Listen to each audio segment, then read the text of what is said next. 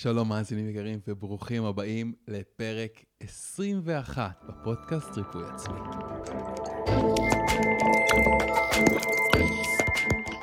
ובפרק הזה ראיינתי את אלירן דה מאיו אה, וחילצתי ממנו את התנאים שיאפשרו ויתמכו בגוף שלנו להגיע לריפוי עצמי. אז נכון, אנחנו מדברים הרבה בפודקאסט הזה על ריפוי הנפש והמטענים הרגשיים שנמצאים בגוף שלנו, ויחד עם זאת יש כל מיני דברים פשוטים ותנאים שאנחנו יכולים לתת לגוף שלנו כדי לעזור לו לרפא את עצמו. אז דיברנו פה גם על, גם על תנאים ברמת התודעה וההבנה והגישה שלנו, וגם אה, תנאים ברמת ההרגלים והיום-יום, ואפילו בסוף הפרק גם דיברנו על תנאים ברמת התזונה וההרגלים של הגוף. סוף הפרק הזה גם אלירן הציג איזושהי הזדמנות מאוד מאוד מיוחדת אה, למי שמחפש איזושהי כניסה לתחום אה, של, אה, של הקריירה בעולם של הבריאות והעולם של הריפוי, אה, שלפי דעתי אולי יכולה לעניין כמה מכם שבשלים ומוכנים לזה. גם כמובן לקראת סוף הפרק ממש התחלנו לעבור על, על הרשימה, איזה רשימה של תנאים שיאפשרו לגוף שלנו להגיע לריפוי ולתמוך בתהליך הריפוי והרווחה הנפשית והגופנית שלנו, ואני יכול להגיד לכם שרק מעצם השיחה הזאת, ורק לשמוע את הדברים האלה, אני כבר מרגיש הרבה הרבה יותר טוב, הרבה יותר חיוני, עם אנרגיה הרבה יותר טובה ונעימה בגוף שלי. באמת, כמה הרגלים ודברים שאנחנו יכולים לשלב בתוך היום-יום שלנו, שאנחנו כבר יכולים אה, לשפר את הרווחה הגופנית ואת היכולת של הגוף שלנו לרפא את עצמו. אז אנחנו אה, מתחילים, נשמע פתיח. ונתחיל בבקשה, אם אתם אוהבים את הפודקאסט, דרגו אותו, אהבתם את הפרק, שתפו אותו. אה, ואם אתם פה ביוטיוב שלי, אז אתם יכולים ללחוץ על subscribe, אם עדיין לא עשיתם את זה, לעשות איזשהו לייק לסרטון, ולעזור לאלגוריתם להפיץ את הפודקאסט הזה ליותר אנשים, ולעזור להם לרפא. לעזור ליותר אנשים לקבל את המתנה המדהימה הזאת של ריפוי עצמי לתוך החיים שלהם. אז אה, אוהב אתכם המון ותודה רבה על כל השיתופים ועל כל הפרגונים ועל כל הרמות שלכם. אה, ויאללה, קדימה, מתחילים. ברוכים הבאים לפודקאסט ריפוי עצמי, שיחות לרווחה נפשית וגופנית. מחקרים מראים שלגוף שלנו יש את היכולת לרפא את עצמו, אבל ריפוי הפך להיות משהו מסובך, קשה ותלותי מדי. עם הפודקאסט הזה אני מכוון להפוך ריפוי עצמי למשהו קל, פשוט ונגיש. ריפוי עצמי היא תוכנית שנותנת כלים, השראה וגישות חדשות על מנת לתמוך ולהגביר את היכולת הטבעית של הגוף ושל הנפש שלנו לרפא את עצמם. אני דן לוסטיג, המנחה של הפודקאסט הזה. לפני 11 שנים ריפאתי את עצמי מבעיה שהרופאים הגדירו כמחלה כרונית לכל החיים, ומאז יצאתי למסע של מחקר שבו גיליתי כלים ותובנות שאפשרו לי לרפא את עצמי בכל כך הרבה מובנים. מאז אני מטפל, מלמד ומכשיר מטפלים ברפואת על, שיטה מבוססת מחקרים שמטפלת באופן ממוקד בגורמים הרגשיים שמייצרים סטרס ומחלות ומאפשרת להגיע לרווחה נפשית וגופנית ביעילות ובמהירות. ריפוי עצמי? מתחילים.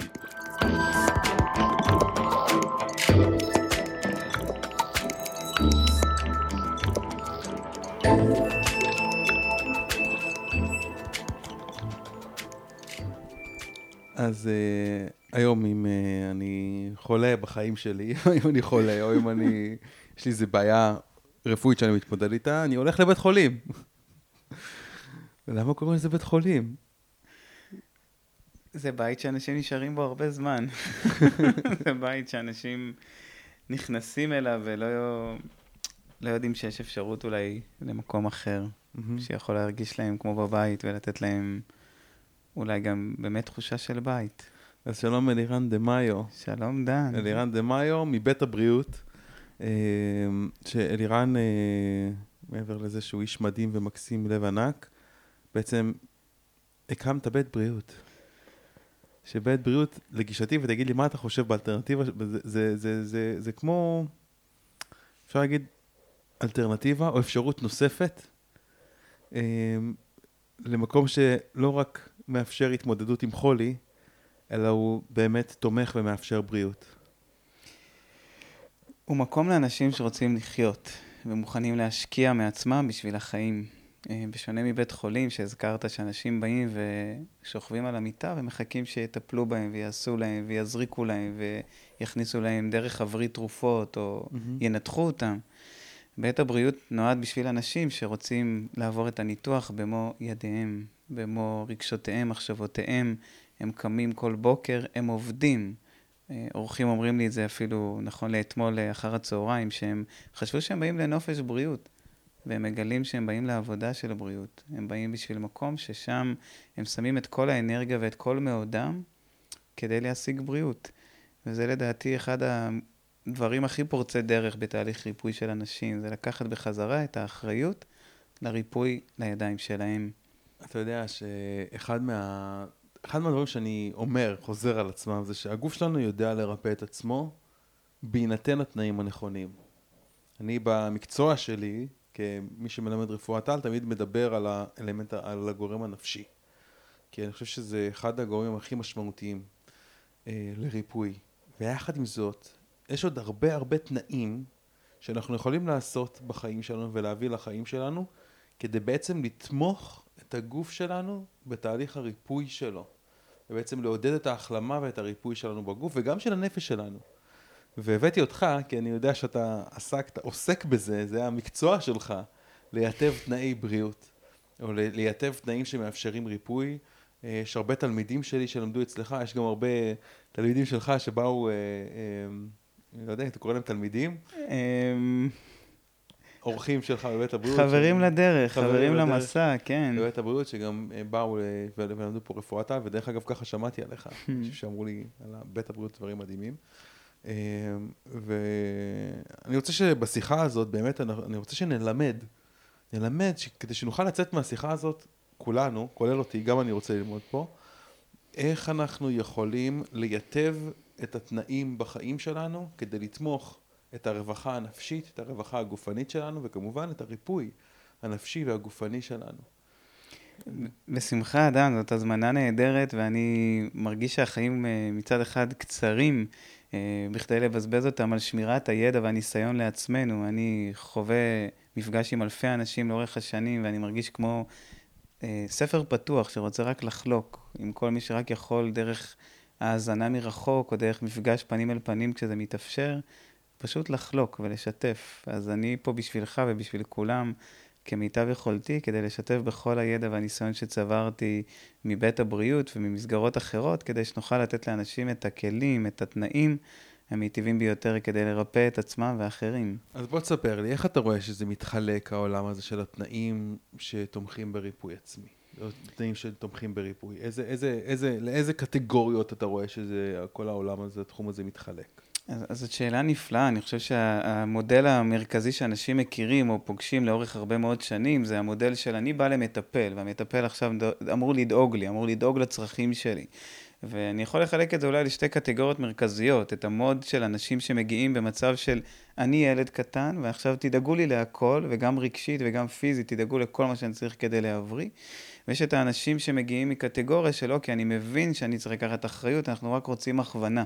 אנחנו רוצים ללכת את הדרך בעצמנו, אנחנו רק רוצים גלגלי עזר או יד שתלווה אותנו ברגעים הקשים שבהם אנחנו מרגישים חוסר ביטחון או חוסר אמון בגוף ובעצמנו, שמישהו יהיה שם כדי להזכיר לנו שאנחנו בכיוון הנכון, ושאנחנו יכולים לסמוך על עצמנו ועל הגוף, שאנחנו בכיוון הנכון. אז אתה אומר שקודם כל זה בגישה שלנו, האם אני מגיע מתוך גישה של ילד קטן, חסר אמצעים, שרוצה, שבעצם צריך דמות הורית שתתמוך בו. נכון. ולפעמים הדמות הורית הזאת יכולה להיות רופא לפעמים, נכון? ממש. כי יש לו סמכות, כי הוא למד אה, ויש המון כבוד. אה, או הדמות הזה יכול להיות איזשהו מטפל, או איזשהו בית בריאות, או ארגון, או מה שאני בא ללמוד, כדי לקבל איזשהו, אה, שמישהו ייקח את האחריות במקומי.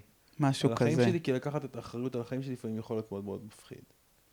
מאוד מפחיד, וגם בצדק יש להגיד. אני חסר, אנשים רבים חסרי ידע, חסרי ניסיון, והם קופצים למים עמוקים כשהם עוד לא יודעים לשחות. אז זה, זה מאוד מפחיד. לפעמים החיים זורקים אותם למים עמוקים. לפעמים החיים זורקים. אפשר להגיד שאולי ברוב המקרים החיים זורקים, ורק אז אדם מחויב ללמוד לשחות בכוחות עצמו, ואז הוא מנסה למצוא עזרים, או מצופים, או אנשים שיעזרו לו לשאת את ההתמודדות הראשונית, כשהיא כל כך מרתיעה וכל כך מפחידה. כן, ו... אני מניח שרגע כזה שזורקים אותך למים, יכול להיות שפתאום אתה פוגש איזשהו התקף חרדה, או פתאום אתה מוצא את עצמך כבר תקופה שאין לך כוח ואין לך אנרגיה וקשה לך לקום בבוקר, או לחילופין שאתה פתאום חווה איזשהו כאב או סימפטום גופני שמאוד מאוד מטריד אותך ואתה לא יודע מה לעשות איתו, או שאתה מקבל איזושהי הבחנה רפואית ששומטת לך את הקרקע מתחת לרגליים. אז הנה, החיים זורקים אותך עכשיו למים. ובמקום הזה יש בתוכנו, כולנו, ילד קטן שרוצה לקבל את המענה. ו... ו... ואתה אומר, אז יש את שתי הגישות האלה, הגישה של ילד קטן, והגישה של מישהו שאומר כאילו, אוקיי, אני מוכן, הדבר הזה קורה לי, ואני עכשיו לוקח את האחריות, ומה האלטרנטיבה מאותו ילד קטן? אז האלטרנטיבה היא קודם כל להכיל את זה שהוא בוחר או נמצא במקום שבו הוא נמצא מבחינה רגשית, ולתת לו את המקום, כן, להיות ילד, וכן להכיל אותו ולחבק אותו ולקבל אותו כמו שהוא, כמו שההורים אמורים לעשות, לקבל את הילדים שלהם כפי שהם. אבל אם אדם נותן בנו אמון, אני חושב שהדבר הכי גרוע זה לא לעשות את העבודה הכי חשובה שלנו כמטפלים, וזה לשקף לו. את הדברים, ולתת לו הזדמנות גם לבחור אחרת ממה שהוא רואה בטווח המצומצם של האופן שבו הוא רואה את החיים. אז אחד הדברים שאני מעריך מאוד אצל מטפלים, זה שהם יכולים לתת את ההכלה ואת המקום לאותו ילד שמגיע אליהם ורוצה שהם יטפלו בו, אבל אחרי שהם הולכים איתו כמה צעדים בדרך, הם גם מספיק אמיצים ומספיק גם כנים וישרים כדי להגיד לו, תשמע, אה, ילד יקר או אדם יקר, עכשיו זה הזמן שתיקח אחריות, עכשיו זה הזמן שניתן לך את הכלים לדאוג לעצמך ולתת לעצמך ולטפל בעצמך, כשאנחנו לא נמשיך ונהיה הסמכות, אלא אנחנו נמשיך ונהיה המלווים. אנחנו נהיה חלק מהתהליך שלך ואנחנו לא נהיה אחראים. אתה תהיה הסמכות. אתה תהיה הסמכות. אתה חייב, אני לא מאמין שמישהו יכול לעבור פריצת דרך עמוקה בריפוי, אני גם לא מכיר פריצות דרך יוצאות דופן אצל אנשים מבלי שהם לקחו את הסמכות ואת האחריות על הבריאות שלהם.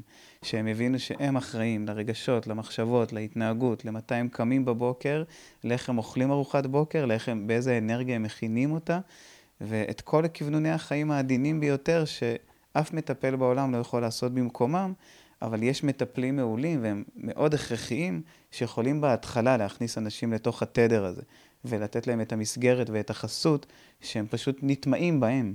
והופכים להיות בריאים מעצם זה שהם במסגרת ותחת חסות של אדם חיצוני, אבל אין דבר יותר מתסכל וכואב מאנשים שנכנסים לתוך מסגרת, חווים הערה, בריאות, עושר, יציאה ממצבי רוח ודכדוך שליליים, ופתאום חוזרים הביתה לחיים מאותה מסגרת, או מפסיקים את הטיפול אחרי שנה או שנתיים או מספר חודשים, ואז חוזרים ונסוגים חזרה למקומות הקודמים שהם היו בהם.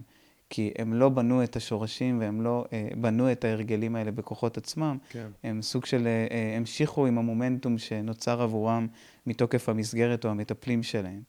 אז אני חושב שבתוך הקטגוריות האלה אנחנו צריכים להבין את השלבים שמטופל שמגיע, או אדם שמגיע לבקש את עזרתנו, מגיע איתם, כדי שנוכל ללכת איתו לטווח מאוד ארוך ולהשיג את המטרות שלדעתי כל אדם מבקש, וזה לחזור להיות אחראי ועצמאי וליצור את האוטונומיה האישית שלו, שהוא בוחר לאן לפנות בדרך. אני חושב שההבדל, נגיד, בין מה שאתה עושה ומה שאני עושה, זה שאתה מוציא אנשים מתוך הבית שלהם, לסביבה אחרת לגמרי, למציאות חיים אחרת לגמרי, ופתאום אנשים יכולים לגלות בעצמם דברים חדשים. כמו שאתה יוצא לטיול, אתה יוצא לסביבה חדשה, אתה רואה אנשים חדשים, אז חלקים חדשים בך מתעוררים, משהו בך מתעורר. ולפעמים כשאתה חוזר חזרה אחורה, מסיים את החופשה, אתה באיזשהו מקום כזה של חוזר, אוי, אני חוזר עכשיו לחיים החדשים, ואני בטוח שאתה גם מכין טוב מאוד את האנשים לנחיתה הזאת, מכיר את זה גם, הובלתי המון המון אנשים תהליכים אה, אה, ממוקדים, מרוכזים, שהוציאו אותם מהסביבה הטבעית שלהם. אני למשל, היום הבנו שעוד מתקופת הקורונה, זה אחד מהמתנות שהקורונה נתנה לנו, ש, שמתי שאני מעביר אנשים, אז הם יושבים בבית שלהם, אוקיי? ברוב התהליכים, כן, הם יושבים בבית שלהם, ו... הם עוברים את התהליך בתוך הבית שלהם. זאת אומרת, אותו עצמי שבבית מתחיל להשתנות. אותו עצמי שבבית מתחיל לראות דברים אחרת. ו- ואני חושב שזה, שזה דבר מדהים, וזה דבר מדהים. אה, ו- ו- וככה אני יכול להתחיל לראות את, את, אני חושב שגם אתה, שאתה הולך החוצה מביתך, אתה גם מביא משהו חלק מהבית שלך שממשיך להתפתח. אוקיי, אז באספקט הזה של הגישה שלנו, של אה, אם אני בא מתוך מקום ילדי, ואיך אני יכול לצמוח למקום שבו אני באמת יכול לקחת אחריות. ובשביל זה אני צריך לקבל את הפרספקטיבה הנכונה, לקבל אולי את הכלים ואת הגישות הנכונות. אה, מעולה. מה, מה עוד, עוד, יש עוד הרבה אפשר כן. לדבר על זה, אפשר לדבר על זה ימים, כן? אבל יש פה לא מעט פרקים שדיברנו על זה כבר, אז אה, איזה עוד תחומים בשבילך הם, הם במסגרת התנאים האלה, שהם תנאים שמאפשרים ריפוי? אז אני חושב שהחלק המרכזי שבן אדם עובר בתהליך של אה, אה, ריפוי בצד מלווה או בצד מסגרת, זה להאמין. להאמין במסגרת. ולהאמין במה שהוא הוא, הוא נמצא בו באותו רגע. כי בלי אמונה, השיתוף פעולה ייעשה מתוך חילוץ, או מתוך כך שהוא שילם, או שהוא כבר נמצא, או שאין לו ברירה. ואני חושב שזה יוצר קיטוע בתהליך הזה של אדם, בתהליך הריפוי שלו, כי הוא צריך להאמין שמה שהוא עושה מיטיב עמו. עכשיו, אמונה היא לא מספיקה לי באופן אישי, כשאני עובד עם אנשים, אני מאוד רוצה שהם יתחברו רגשית לדברים. זה לא שהם יאמינו בי, או יאמינו במסגרת, או יאמינו בתנאים שיצרנו, אלא שהם ידעו במובן מאוד עמוק, ויתחברו רגשית לתהליך שהם עוברים, וירגישו שהדבר הזה שהם עושים, זה הדבר שאם הם היו צריכים לבחור מבין מיליוני אפשרויות, זאת הייתה האפשרות שהם היו בוחרים. וזה לדעתי אחד, אחת מנקודות התורפה בהמון תהליכי טיפול וריפוי, שאנשים לא מחוברים רגשית לתהליך שהם עוברים. הם לא מחוברים בצורה שהיא מאוד עמוקה לכך שזאת האפשרות הכי טובה שאני נותן לעצמי. וכשבן אדם מחובר לרעיון שזה הדבר הכי נפלא והכי מועדף עליו, יש לו סיכוי אמיתי להתמסר. ואנחנו יודעים כמה התמסרות היא חשובה בתהליך של ריפוי. הוא לא רק מאמין שזה ייטיב עמו, וכי כשאנחנו מאמינים במשהו והוא לא נותן לנו תוצאות, אנחנו גם עלולים בצורה מאוד uh, ילדית, או בצורה מאוד uh, אינסטינקטיבית, לחשוב שזאת לא האפשרות הנכונה, ואז ללכת מדבר לדבר לדבר. אני פוגש את זה לאורך, לאורך השנים, גם בבית הבריאות. אנשים באים לשבוע, לא משיגים את התוצאות הרצויות, טוב, עוברים לטיפול הבא, לדבר הבא, זה לא עובד לי, זה, זה לא מספיק טוב בשבילי. אנשים צריכים לדעת שהם בוחרים במשהו שהוא מספיק טוב ברמה מאוד עמוקה כדי להתמסר אליו באמת ולתת לו הזדמנות. כן. המעברים המהירים האלה הם לדעתי כשל מאוד יסודי בתהליכי טיפול רבים שמטפלים רבים מעניקים לאנשים ולא מדגישים בפניהם שכדי לתת למשהו הזדמנות אמיתית הם צריכים להעמיק בו. הם צריכים להתמסר אליו וכדי שאדם יתמסר הוא לא צריך להאמין בי. הוא צריך לדעת שאני זה הדבר, או בית בריאות הוא הדבר שנכונים לו בנקודה הזאת של החיים. אני יודע על עצמי בכל בחירה שעשיתי בחיים, שזה משהו שאני יודע שהוא הדבר שהוא, שנועדתי לעשות, הוא הדבר שאני כל כך רוצה לעשות ומחובר אליו רגשית. כל המשוכות בדרך, כל הקשיים, כל האתגרים, הופכים להיות הזדמנויות להתפתח והזדמנויות להעמיק והזדמנויות לעשות את מה שאני עושה הרבה יותר מדויק ונכון. וכשאני נותן רק לאמונה לנהל אותי, אז אני יכול בקלות לאבד אותה ולשנות את דרכי, ולא באמת להגיע לעומק העומקים בהיכרות שלי עם עצמי, עם הגוף שלי, עם הריפוי שלי. אני חושב שאמונה היא חלק מאוד משמעותי בספתח של כל בן אדם בתהליך הריפוי האמיתי והעמוק כן. שלו. אני חושב שאמונה, דרך אגב, זה אחת הסיבות שאני עושה את הפודקאסט הזה, ואחת הסיבות שאני מוציא את כל החומרים האלה החוצה ומלמד באמת, און, באונליין יש לי מלא תוכן ומלא חומרים, זה באמת כדי לאפשר לאנשים להתחבר לאמונה, או לחזק את האמונה, שהם יכולים לרפא את עצמם. ואני מוציא החוצה סיפורים של תלמידים שלי, ואני מוציא מלא מלא חומר, רק בשביל לעבוד על הנקודה הזאת. ולא משנה, לא, אני לא רוצה שבאמת יאמינו בי או משהו, אני לא איזה גורו, אני לא איזה, אתה יודע, אבל, אבל מה שכן חשוב, ואני רואה את זה ואני רוצה פשוט לחזק את הדברים שלך, זה שאני צריך לדעת, קודם כל, ללמוד, להאמין בעצמי ולהאמין בדרך שלי.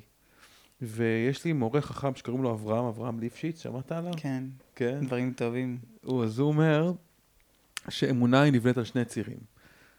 אה, ואם אין שני הצירים האלה, אז אמונה לא, אין באמת אמונה.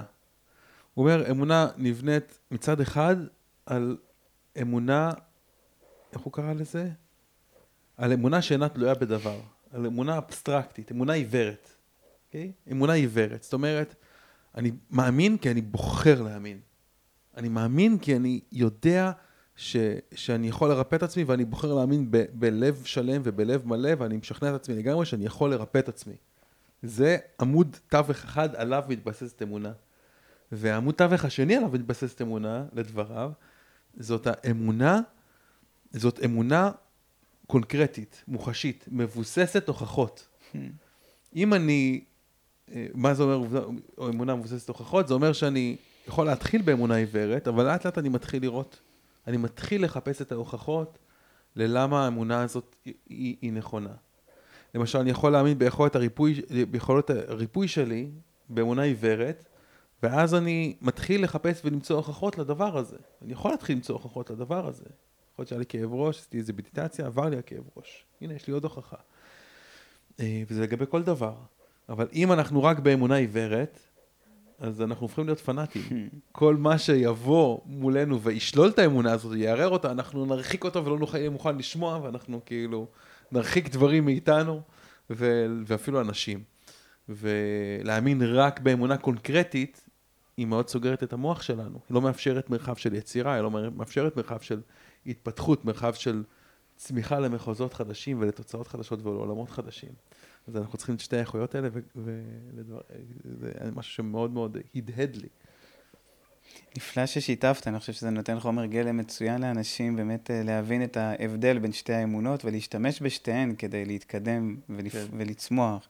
אני רוצה לתת לך נקודת מבט שאולי תעניין אותך ואת את המאזינים, וזה שכשדיברתי קודם על להביא את הרגש לתוך, ולחבר אותו לתוך האמונה כדי שהיא תעמיק בנו, זה לא רגש במובן של אני רוצה לאהוב את התהליך, או רוצה לאהוב את התהליך של הריפוי שלי. זה להרגיש את עצמי, זה להרגיש את הכוחות שנמצאים בתוכי, ולהביא את הרגש הזה שאני מרגיש בתוך עצמי בצורה שהיא רוצה לשהות בתוך עצמי, אני רוצה לחיות בתוך עצמי, אני רוצה לגור בבית שהוא הגוף שלי. ואת זה אני בעצם רואה כדרך להתחבר אל מנגנוני הריפוי הכי עדינים שבגוף, שזה מה שאני גם מוצא שמביא לפריצות דרך במקרים מאוד קשים, מאוד מורכבים.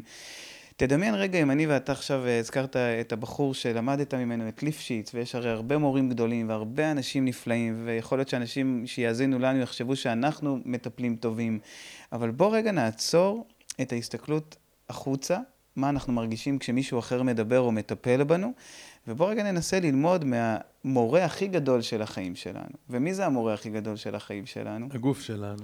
ומה בגוף שלנו. שלנו המורה הכי גדול? איזה חלק בגוף היית מייחס לו את התבונה או את האיכות הכי גבוהה של ריפוי? הלב שלנו.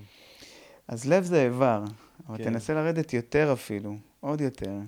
יותר עמוק מהלב? יותר עמוק מהלב. מה, מה המקום? אני חושב שהחיבור שלנו לעצמנו, חיבור שלנו לנשמה שלנו, חיבור שלנו לחלק בנו שיודע, לחלק בנו ש... שמכיר, לחלק בנו שרואה את הכל. והחלק הזה מחובר בכל זאת לגוף, כי אם הוא לא היה מחובר לגוף, לא היינו יכולים לדעת או לחוות אותו. כן. זאת אומרת, הגוף מאפשר לנו לחוות את החלקים שמעבר לגוף. כן. דרך הכימיה שנוצרת בגוף ודרך התחושות של הגוף. כן. וכשאני, לדוגמה, תרגלתי, וזה מה שחיבר אותי גם לתחום הטיפול והרפואה, במובן הכי עוצמתי שקיים, התבוננות בגוף, מה שאני גיליתי בהתבוננות שלי בעצמי ובגוף שלי ובעולם הרגשי, זה שתבונה אינסופית של איך לרפא ואיך לתקן ואיך לחדש ואיך ליצור שלווה ואיך ליצור תנאים לאהבה, נמצאים בתוך כל אחד מהתאים שלי. זאת אומרת, אחת החוויות הכי עוצמתיות שלי בחיים זה לא להתחבר ללב או לעיכול או לרגליים או לידיים, זה להתחבר לכל תא שבגוף שלי. זה לחוש את האינטליגנציה ואת התבונה שיש בכל אחד מהתאים. אתה אמרת קודם שבאמונה צריך גם הוכחות, אז אני גם לומד ברמה הביולוגית, המולקולרית, מה יש בכל אחד מהתאים, איזה תבונה, איזה קודים, איזה מאפיינים. ואז שאתה לומד שבכל תא יש את כל האינפורמציה של כל הגוף כולו, וכל תא יכול לבחור להפוך בתהליך ההתמיינות שלו לכל חלק וחלק שמתחבר בלגו המטורף הזה של הגוף, אתה בעצם מבין שאם אני רוצה לרתום את הריפוי הכי עמוק ועוצמתי בחיים שלי, אני צריך לתת לכל אחד מהתאים שלי לבוא לידי ביטוי בצורה הכי מדויקת שהוא יכול לבוא בה לידי ביטוי. כי מהי מחלה? זה תאים פגומים, זה תאים לא מתוקנים, זה תאים שהגוף לא מצליח לתקן, או התאים עצמם לא מצליחים לתקן את עצמם. למה שתא לא יצליח לתקן את עצמו? למה שתא סרטני, הגוף לא יצליח להמית, או לגרום לו למות, או לגרום לו להשמיד את עצמו, כמו שאמור לקרות במצב נורמלי, כי כשתא יוצא מה, מה, מהחבורה, כשתא מחליט לצאת כנגד הגוף, הגוף כמערכת הר- הרמונית וכמערכת שהיא מאוחדת, לא רוצה לתת, לתת לתא הזה את המקום להשתלט. אז הגוף יודע לעצור את התהליכים האלו בזמן אמת, כשאנחנו לא מפריעים לו, כשאנחנו מחוברים אליו. כשאדם מתנתק מהאנרגיה המדהימה והעוצמתית הזאת שבכל אחד מהתאים, אז דברים מתחילים לצאת מאיזון, תאים לא מתקנים את עצמם, תאים לא מתחדשים בצורה נכונה, אין להם את התנאים ואין להם את החומרים כדי ליצור את התאים הבריאים החדשים, ואז מתחילות מחלות להתבסס, להפוך לכרוניות, עד למחלות קשות שמאיימות על חיים של אנשים. אז כשאני מחפש עם אנשים את התבונה ואת ה, את הכלים הכי חזקים לריפוי, אני בעצם רוצה לתת להם אפשרות להתחבר בחזרה למקור הכי עמוק בגוף, לא עוד בשלב הרוח והנשמה, להתחבר לכל אחד מהתאים שבגוף שלהם. כשאדם פוגש את התאים שבו, והוא בעצם פוגש את עצמו ברמה הכי הכי מולקולרית ומקורית והתחלתית וראשונית של החיים עצמם. ומשם, אם יש לנו שיתוף פעולה ויכולת דרך הקשבה, לדעת מה התאים שלי צריכים, ולדעת איך אני יכול להשתמש בהם כדי להשיג את מטרות החיים, שזה ריפוי, בריאות, שלווה, איזון, או כל אחד והעוצמה שהוא מחפש בחייו, אנחנו כנראה הגענו למקור, שזה הרי מה שתמיד אנחנו מכוונים אנשים להגיע למקור. אז התאים זה המקור, ואני אשמח לשמוע מה דעתך על זה, אם אתה מתחבר לזה. אני מאוד מאוד מתחבר לזה, ואני אוסיף, אני אוסיף עוד פרספקטיבה על הדבר הזה. אני באופן אישי לא מאמין שיש תא שבא ובוגד בגוף שלנו, אוקיי? אם פתאום תא מתחיל לגדול, או רקמה של תאים מתחילה לגדול, או, או להפסיק לתפקד, או לתפקד יותר, זה מגיע כמנגנון ביולוגי, כתוכנית ביולוגית אה, אינטליגנטית, שבאה לעזור לנו להתמודד עם איזשהו איום נתפס בחיים שלנו. ויכול להיות שהאיום הזה הוא באמת אמיתי וממשי, ויכול להיות האיום הזה הוא שאריות של איזושהי חוויה דרמטית שחוויתי בילדות שלי, שמשחזרת את עצמה בתוך התאים, כי הזיכרון נשאר, הזיכרון התאי נשאר. גם כשהתאים משתכפלים, הזיכרון עובר במים, יש מחקרים שמראים את זה ממש. אז, אה, אז לגישתי, מה שאנחנו, אני, אני, יש לי תהליך שקוראים לו לדבר עם הגוף. אחרי שאני למדתי רפואת על, וממש איך, איזה, על איזה תוכן ומטען רגשי כל רקמה של הגוף עוברת, גיליתי שאת כל הידע הזה הוא מדהים ומעולה וטוב, ולדעת אותו הופך אותי, יכול להפוך אותך בהחלט למטפל הרבה יותר טוב, אבל uh, uh, כל התחום שנקרא אנטומיית על, הבנתי שכל מה שצריך לעשות כדי להבין מה קורה, זה לדבר עם הגוף. המידע נמצא פה, התאים יודעים, הגוף יודע. אז, אז אני פיתחתי איזה, איזה מנגנון כזה, שבאמת מאפשר להתחיל להיכנס לגוף ולהתחיל לקודד פשוט את המידע. אבל זה בדיוק אחד לאחד מה שאתה אומר, אתה פשוט נכנס לגוף ואתה מבין, רגע אחד, מה קורה פה, למה אתה מגיב כמו שאתה מגיב? יש פה, יש פה תשובות, ולפעמים זה כל כך הרבה יותר פשוט ממה שאתה חושב. כי יכול להיות שהבעיה נהיית כבר מאוד מאוד גדולה, ומאוד, יש לה מחירים מאוד כבדים, אבל בתכלס, הרגע הזה של ההבנה, זה כמו ילד שמשתולל, שלא מקשיבים לו, וככל שעוד יותר לא מקשיב, ההורים שלו מתעצבנים עליו, אז הוא עוד יותר מתעצבן, אז הוא עוד יותר מורד ועוד יותר משתולל, אבל אז מגיע רגע אחד שאתה פשוט שואל את הילד, רגע, מה, מה קורה איתך? מה... והילד יכול פשוט לבטא את, את עצמו, הוא אומר, וואי, רציתי חיבוק, נבהלתי, פחדתי. באותו רגע כל הדרמה יורדת. וכל מה שצריך לעשות באותו רגע זה באמת, רגע, לדבר ולהבין מה האינטליגנציה של מה שקורה לי פה. לפעמים לבד זה קשה כי אנחנו מופעלים, אבל uh, מאוד מאוד מאוד מתחבר למה שאתה אומר. אז, אה, אז אמרנו עד עכשיו, התנאים זה קודם כל להיות במקום של אני לוקח אחריות, לצמוח ממקום של ילד שצריך תשומת לב למקום של אני לוקח את הכלים ולוקח את הסביבה ו- ו- ועוזר לעצמי לרפא את עצמי. אמרנו את הנקודה של אה, אמון. של אמונה, okay. כן. אמונה ואמון, אמונה בעצמי, בדרך שלי, שמבוסס על, אנחנו מפתחים פה תורה חדשה ביחד, מבוסס על, על, אה, שמבוסס על, אה, על, אה, על אמונה עיוורת, וגם מבוסס על הוכחות. ואנחנו יכולים תמיד לחפש הוכחות, כי תמיד יש שם, זה מה שנחפש נמצא. ועכשיו אנחנו מתחילים, התחלנו כבר לדבר גם עכשיו על, רגע, להביא את האינטליגנציה, זה בשפה שלי, כן? להבין את האינטליגנציה שיושבת שם בגוף. להבין מה התאים שלי מנסים להגיד לי, מה הם צריכים. אז... אה,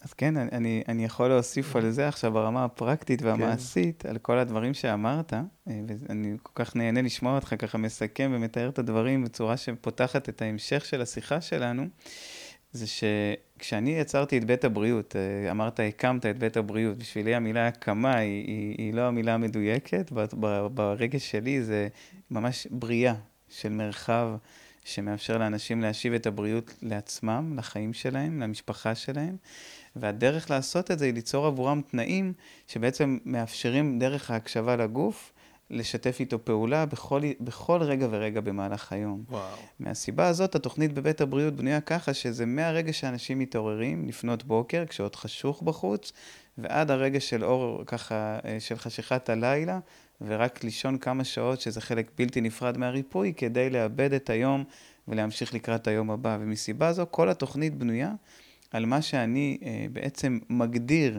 גם על בסיס הוכחות מדעיות וגם על בסיס הקשבה על הגוף שלי, ולאורך השנים אני מדייק את זה על בסיס הקשבה לאלפי אנשים והגוף שלהם, שתמיד כשאני עובד עם אנשים, אני אומר להם, תדברו את מה שאתם מרגישים בצורה שאני אוכל ללמוד אתכם. זה אחת הנקודות מפתח בתהליך שאני עושה עם אנשים, זה לא, אל, ת, אל ת, תחשבו שאני יודע יותר טוב מכם. אל תבואו לפגישה עם האבחנות ובדיקות הדם ותצפו שאני ארפא אתכם או אדע דברים שאתם עוד לא יודעים על עצמכם. אני צריך שתתווכו לי את הגוף שלכם, אני צריך שתתווכו לי את הנשמה שלכם כדי שאני אוכל להיות חלק, חלק אמיתי.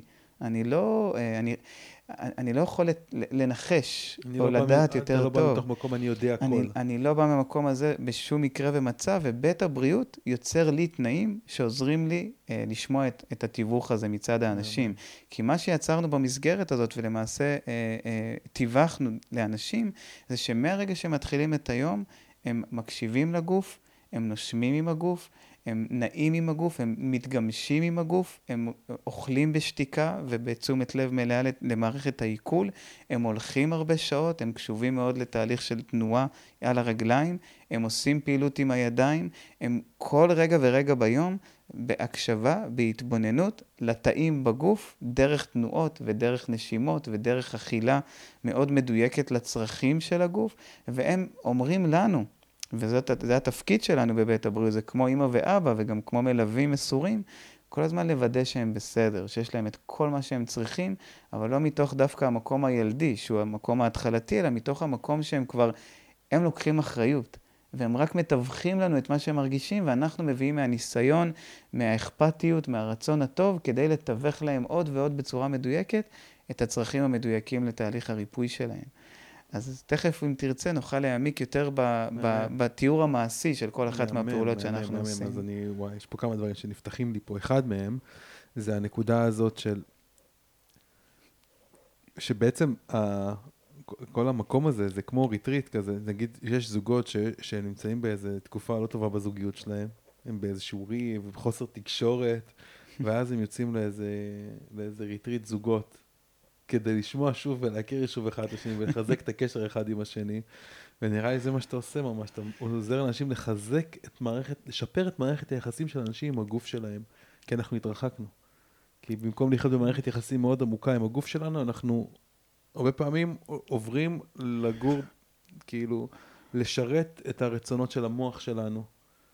ואנחנו מעצבים את כל החיים שלנו בקשר למוח שלנו, ואיך ש... מה, מה הסביבה מצפה מאיתנו ומה כל העולם מצפה מאיתנו ואנחנו באיזשהו מקום שוכחים את החיבור הכל כך בסיסי וחשוב הזה ביני לבין הגוף שלי. שבתי שאני משפר את הגוף שלי, משפר את מערכת היחסים הזאת, אז אתה מייצר את התנאים האלה אה, עכשיו אני יכול לשמוע. אני יודע מה אני רוצה, אני יודע מה נכון לי, אני יודע מה לא נכון לי. וזה דבר חזק. זה דבר כל כך חזק. יש מיליון דיאטות, יש מיליון פרוטוקולים, יש מיליון דברים כאילו לריפוי ולבריאות וזה וזה. רגע, מה, מה המתכון? רגע, מה, מה, מה התפריט שאתה אוכל? איזה דיאטה עשית? איזה דיאטה לא עשית? דיאטה הכי טובה, תחבר טוב לגוף שלך, תשמע טוב מה הוא צריך, מה עושה לו טוב ומה לא עושה לו טוב. אני חושב שזה דבר אדיר. ועוד דבר שאני שומע, לוקח מהמקום הזה, אה, זה הנושא הזה של... אתה אומר, הם קמים בבוקר והולכים לישון בערב. אז בעצם, אחד מהנקודות האלה של החיבור לגוף שלנו, הרי הגוף שלנו מחובר לטבע, הוא חלק מהטבע, נכון? ציפורים קמות בשם צמד בבוקר. הוא הטבע. הגוף שלנו, הטבע, הטבע, שבא לידי ביטוי כחלק מטבעם של הדברים כן, והחיים. נכון, ורוב הרקמות... דיברנו על תאים, כן, זה הטבע, התאים זה ו... הטבע ש... שיוצר חיים. נכון. יוצר גופים, יוצר מפגשים. ואחד חיבורים. מהדברים שאיבדנו בחיבור לגוף שלנו זה, זה ניתוק מהגלים הסירקדיים של כדור הארץ. זאת אומרת, לכדור הארץ יש פעימה. יש, לטבע יש, אה, יש מקצב. יש בוקר, יש לילה, יש יום ויש לילה, וזה כל הזמן משתנה. יש עונות של שנה. יש, יש אה, אה, ימים כאלה וימים כאלה, אבל כל הזמן הטבע זז, הוא בתנועה, והיא תנועה שיש לה מקצב. ואנחנו בחיים שלנו האינדיבידואלים, הרבה פעמים יצאנו מתוך המקצב הזה. יצאנו מתוך המקצב הזה כי אמרנו, עכשיו אנחנו צריכים להשיג משימות, כי עכשיו אנחנו עברנו ל state של הישרדות. העולם שלנו חי ב state של הישרדות, ו state של הישרדות זה מה שמרחיק אותנו מהטבע שלנו. עכשיו, זה טוב שיש לפעמים סטרס, וטוב שלפעמים יש הישרדות, וטוב שאנחנו יודעים להתעלות מעל הגלים הטבעיים של הטבע, ולייצר תוצאות ולהתקדם מהר בתקופות מסוימות בחיים שלנו, אבל אם אנחנו עושים רק את זה לאורך זמן ואנחנו מנתקים את החיבור הטבעי שלנו למקצב הטבעי של הטבע, של כדור הארץ, של הגוף שלנו, אז אנחנו מתחילים לייצר בעיות ושחיקה. כי, אה, ויש לזה מחיר. אני חושב שמה שאתה, הנה עוד תנאי מאוד מאוד חשוב שאני לומד, מוציא פה, שולף מהדברים שלך, שלך נראה לי הוא מובן מאליו, זה להתחבר שוב למקצב הטבעי של הגוף שלנו ושל הטבע. זה אומר לקום בבוקר שהגוף שלנו מבקש לקום, ללכת לישון בלילה שהגוף שלנו מבקש ללכת לישון. זה כזה פשוט, אבל זה לא כזה פשוט. לפעמים בערב, אז פתאום יש את הזמן הזה שיש סוף סוף שקט בבית, למי שיש פה ילדים, אז הילדים הולכים לישון, אני יודע, גם, גם אצלי, גם אצלי לפעמים. ופתאום כאילו בא לך רק לשים את הראש על הספה רגע, לשכב על הספה, ולהיות עם הטלפון. ברשת החברתית, אבל הטלפון עושה לך אור כחול בעיניים, והוא משפיע לך אחר כך על השינה. כן. איזה כמה לילות שפתאום מצאתי את עצמי כאילו שעה, שעתיים, שלוש שעות לתוך הלילה, כאילו, האלגוריתמים שאוהבים לי את המוח. אוקיי, לא, לא, לא מתגאה בזה, אבל זאת האמת, זה קורה, אני גם בן אדם. גם עליי המנגנונים האלה עובדים. הרבה אנשים עיצבו את הדבר הזה כדי שנתמכר לדבר הזה. לפעמים ההחלטה הזאת היא כאילו, אני, יודע, אני לוקח את ההחלטות האלה יותר ויותר ויותר בחיים שלי. כאילו. וההחלטה הזאת שכאילו, לא, הנה, עשר, עשר בלילה או שמונה בערב כבר, כאילו אין טלפונים במטענים בחדר אחר סגור. ואין טלפונים עכשיו, אין מסכים, יש או זמן איכות ביחד, או שפשוט הולכים לישון מוקדם. ואז אני מאוד אוהב לקום גם בקיצה טבעית, בדרך כלל, אם אני שם כוונה, אני גם קם מאוד מאוד מוקדם, ו... וכשאתה קם החוצה ואתה רואה את השמש שמתחילה לזרוח, או אפילו קצת לפני, אתה לוקח את הנשימת האוויר הזאת, כולך מתמלא בחיים, וכל הגוף שלך מבין, אוקיי, זה הזמן לקום, זה הזמן להתעורר. מתחילים להפריש את ההורמונים בקצב הנכון ובצורה הנכונה, אני חושב שזה תנאי מאוד מאוד חשוב, וואו. זה היה ארוך כמו ש... ממש, לא, אמרת את זה נפלא, ואני שמח על כל מילה ששיתפת. אני חושב שאתה ככה לוקח נקודות ומעמיק בהן, ובאמת נותן אה, נקודות חיבור מהחיים האישיים שלך, כן. גם לאנשים, שיכולים לעזור גם לכולנו להיזכר שאנחנו אנושיים. כן. אנחנו אנושיים, וגם כשאנחנו בשיאם של תהליכי ריפוי והתמסרות, יש רגעים שאנחנו חוזרים להסתכל בטלפון, כמו שאתה אומר, אולי לפני השינה, או לראות איזה משהו שהוא לא בדיוק מחובר לתהליך של הריפוי והרוח הכי הכי עמוקים. ודרך אגב, המקום הזה של להיות אנושי, זה גם המקום המאוד כאוב ועצוב, ש, שבו גם הרבה מאוד אנשים, מתוקף כך שהם חיים בצורה מסוימת את החיים, לא יודעים שיש גם אפשרות אחרת. הם בהישרדות כל כך הרבה שנים וכל כך הרבה זמן, שהם לא יודעים שגם אפשר לצאת מהמעגל הזה למעגלים אחרים, שיש אפשרות להתרחב ו- ולהיות במציאות שהיא אחרת. ובית הבריאות, אחד השמות, אחד מהשמות אב שלו, זה מקום שהוא בית להיזכרות. זה בית להיזכר מי אנחנו אה, היינו לפני שהלבשנו על עצמנו שכבות ו- ו- ורעיונות ודעות ו- ותפיסות של אנשים אחרים, של העולם שאליו נולדנו. וכשבן אדם רגע נזכר מחדש, הוא שוב, ת- בכל ערך השיחה שלנו, אני אחזיר את זה תמיד, הוא נזכר מי הוא במולקולה הראשונית, מי הוא ברמת התא, מי הוא יכול להיות אחר. ממה שהוא הפך להיות בחיים. והדבר ש- שאמרת קודם בצורת הוכחות, זה שמה שיפה במקום כמו בית הבריאות, זה שכשבן אדם עובר את המסע הזה, הוא מצליח לחוות את ההוכחות על הגוף שלו. הוא לא מחפש הוכחות בחוץ, הוא רואה את ההוכחות חיות וקיימות, בגוף שלו, הוא מרגיש אחרי כמה ימים הרבה יותר טוב. הוא מרגיש אחרי כמה ימים שהוא נושם הרבה יותר טוב, גמיש יותר, מעכל יותר בנינוחות, ישן יותר טוב, הכל עובד הרבה יותר טוב, ואז הוא כבר לא, הוא לא צריך לחפש עוד הוכחות בחוץ, הוא מגלה שההוכחות הן בתוך הגוף שלו, ואם הוא רק ימשיך בשיתוף פעולה הזה, הם ימשיכו וימשיכו לבוא מדי יום במהלך כל חייו. בא לי שעכשיו נרוץ כזה כן. רשימות. קדימה, לך על זה. בא לי שנרוץ רשימות. בוא נזרק לנושא, לעניין. איזה עוד תנאים, איזה עוד תנאים, דיברנו פה על דברים נהדרים, כן. איזה עוד תנאים אנחנו יכולים לייצר בחיים שלנו כדי לתמוך את הריפוי ואת הרווחה הנפשית והגופנית שלנו.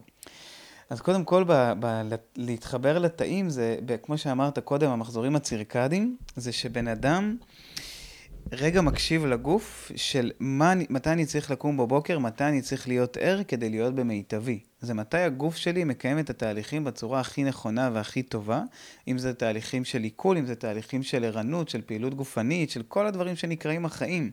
עכשיו, הרבה אנשים עוברים לחיות בלילה מהסיבה שהם ש... כל כך, הגוף שלהם עבר שיבוש, שכבר לחיות ביום זה בדיוק הפוך ממה שהם יצרו. ואחד הדברים הנפלאים שאני רואה אצל הרבה אנשים שהם מגדירים את עצמם כאנשי לילה, שהם הופכים להיות אנשי יום, הם מרגישים הרבה יותר טוב, הם כבר פשוט לא ידעו כמה טוב אפשר להרגיש. והם התרגלו לחיות בלילה, וזה שיבוש מוחלט, שדרך אגב אין עליו פיצוי.